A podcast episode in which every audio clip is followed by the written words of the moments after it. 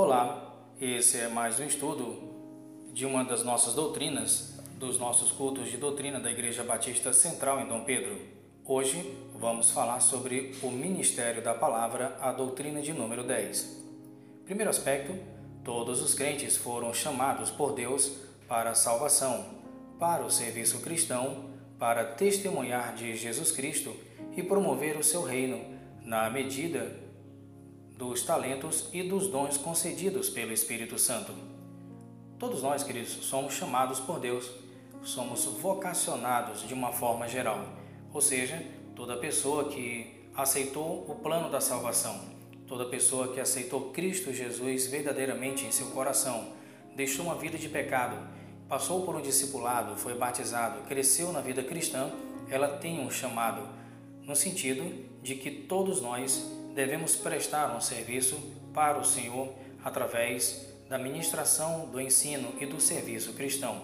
A palavra de Deus nos diz em Romanos capítulo 1, versos 6 e 7, entre os quais sois também vós chamados para serdes de Jesus Cristo.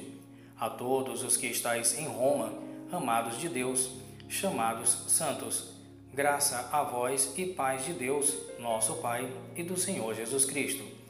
Aqui em Romanos, capítulo 1, versos 6 e 7, o apóstolo Paulo, ele abre a sua carta à igreja de Roma, trazendo uma mensagem é, cumprimentando a igreja e deixando claro que nós somos chamados para sermos do Senhor Jesus, para prestarmos um serviço a Ele.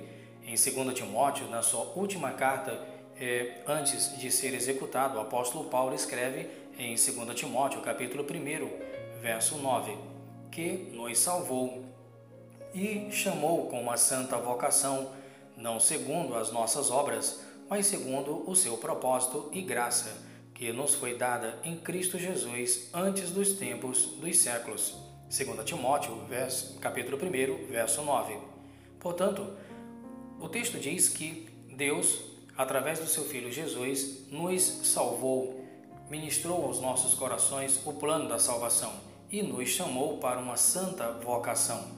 Em outro aspecto, devemos entender que, uma vez como crentes em Cristo Jesus, nós somos vocacionados, somos chamados para anunciar a mensagem salvífica da parte de Deus. Entretanto, Deus escolhe, chama e separa certos homens de maneira especial para o serviço distinto definido e singular do ministério da sua palavra. No Evangelho de Marcos, capítulo 3, versos 13 e 14, a Bíblia nos diz: E subiu ao monte e chamou para si os que ele quis e vieram a ele. E nomeou doze para que estivessem com ele e os mandasse a pregar. Aqui no primeiro evangelho a ser escrito, segundo os teólogos, em Marcos capítulo 3, versos 13 e 14, nós contemplamos que no monte, em meio à multidão, o Senhor Jesus escolheu doze homens para que estivessem com ele, para depois os enviar a pregar. Observe o detalhe que, no primeiro momento, esses homens são escolhidos, eles são chamados, são vocacionados para um serviço distinto. Eles não eram mais simples cobradores de impostos ou pescadores, pessoas comuns no meio de uma comunidade judaica mas agora seriam preparados durante cerca de três anos e meio para se tornarem aqueles que mais tarde se tornariam ou viriam a ser os líderes da igreja. Você pode contemplar isso em Atos capítulo 2, a partir do verso 37 até o verso 47, no surgimento da igreja, quando então, tomado pelo Espírito Santo de Deus, Pedro prega com ousadia.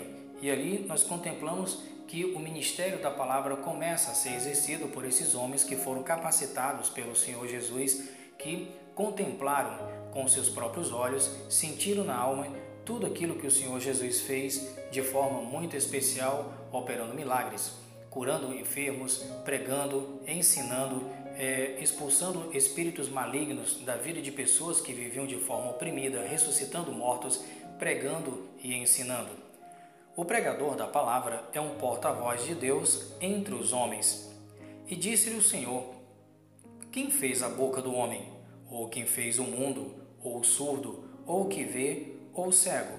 Não sou eu, o Senhor? Vai, pois agora e eu serei com a tua boca e te ensinarei o que hás de falar. Êxodo capítulo 4, versos 11 e 12. Aqui nós contemplamos Deus falando a Moisés que, já agora com 80 anos na casa do seu sogro Jetro, trabalhando para o seu sogro já como é, um homem já experiente, treinado, capacitado como foi Moisés, Deus trata de uma maneira muito especial, levantando Moisés para que ele fosse a Faraó e anunciasse aquilo que Deus estava planejando para o seu povo que estava debaixo de um jugo de 430 anos de escravidão e agora era hora da grande libertação. Moisés coloca com seus temores mais profundos muitas dificuldades, no entanto, Deus, ele prepara, ele capacita Moisés para que se tornasse o porta-voz de Deus. Portanto, tanto um homem como uma mulher que são pessoas convertidas, crentes em Cristo Jesus, pessoas que estudam, que se capacitam, que vão para o seminário, fazem um curso de teologia, que procuram se qualificar exclusivamente para anunciar, pregar, capacitar, discipular outras pessoas, se tornam como porta-vozes da palavra de Deus. Cabe-lhe missão semelhante àquela realizada pelos profetas do Antigo Testamento e pelos apóstolos do Novo Testamento, tendo o próprio Jesus como exemplo e padrão supremo. A palavra de Deus nos diz no Evangelho de João, capítulo 13, versos 12 e 15. Então, depois que lhes lavou os pés e tomou as suas vestes e se assentou outra vez à mesa, disse-lhes: Entendeis o que vos tenho feito? Vós me chamais mestre e senhor, e dizeis bem, porque eu sou. Ora, se eu, Senhor e Mestre, vos lavei os pés, vós deveis também lavar os pés uns dos outros, porque eu vos dei o exemplo, para que, como eu vos fiz, façais vós também. Aqui nós contemplamos o Senhor Jesus demonstrando de forma humilde e clara qual deve ser a nossa missão, ou seja, olharmos para os profetas do Antigo Testamento voltar os nossos olhos para o Senhor Jesus, os apóstolos, para a história da igreja do Novo Testamento e proclamar a palavra de Deus, levando consolo, levando conforto, anunciando a mensagem de juízo da parte de Deus àqueles que eh, não se submetem à palavra de Deus e, claro, proclamando toda a vontade de Deus ao coração humano. Por fim, a obra do porta-voz de Deus tem uma finalidade dupla a de proclamar as boas novas aos perdidos e a de apacentar os salvos. Em 1 Coríntios capítulo 1, verso 21, a palavra de Deus nos diz através do apóstolo Paulo: Pois, visto que na sabedoria de Deus o mundo não conheceu a Deus pela sua sabedoria, aprove a Deus salvar os crentes pela loucura da pregação. Aqui nós contemplamos que não é através do conhecimento intelectual fazendo uma, uma graduação, talvez uma pós-graduação no banco de uma faculdade que você vai encontrar a salvação espiritual, a salvação em Cristo Jesus, mas é através da pregação. Essa é a obra principal do porta-voz de Deus, daquele homem, daquela mulher que é chamado, que é vocacionado para essa dupla função. E qual é essa dupla função? Primeiro, é proclamar as boas novas aos perdidos levar a mensagem de juízo, levar a mensagem desafiadora para as pessoas que se encontram nesse mundo tenebroso, perdidas, aflitas, sofrendo, e só o Evangelho é capaz de mudar a história de um ser humano através da pregação.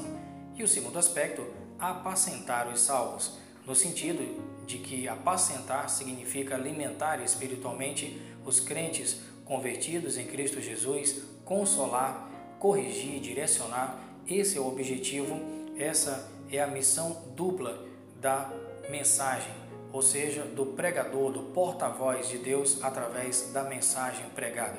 Portanto, nós colocamos aqui diante de você essa que é uma das doutrinas mais importantes da palavra de Deus, que é a, o ministério da palavra. Ele é fundamental para a vida da igreja através do ensino, do discipulado, da pregação, através do evangelismo, é anunciando a mensagem que nós seremos porta-vozes da mensagem salvífica do Senhor Jesus.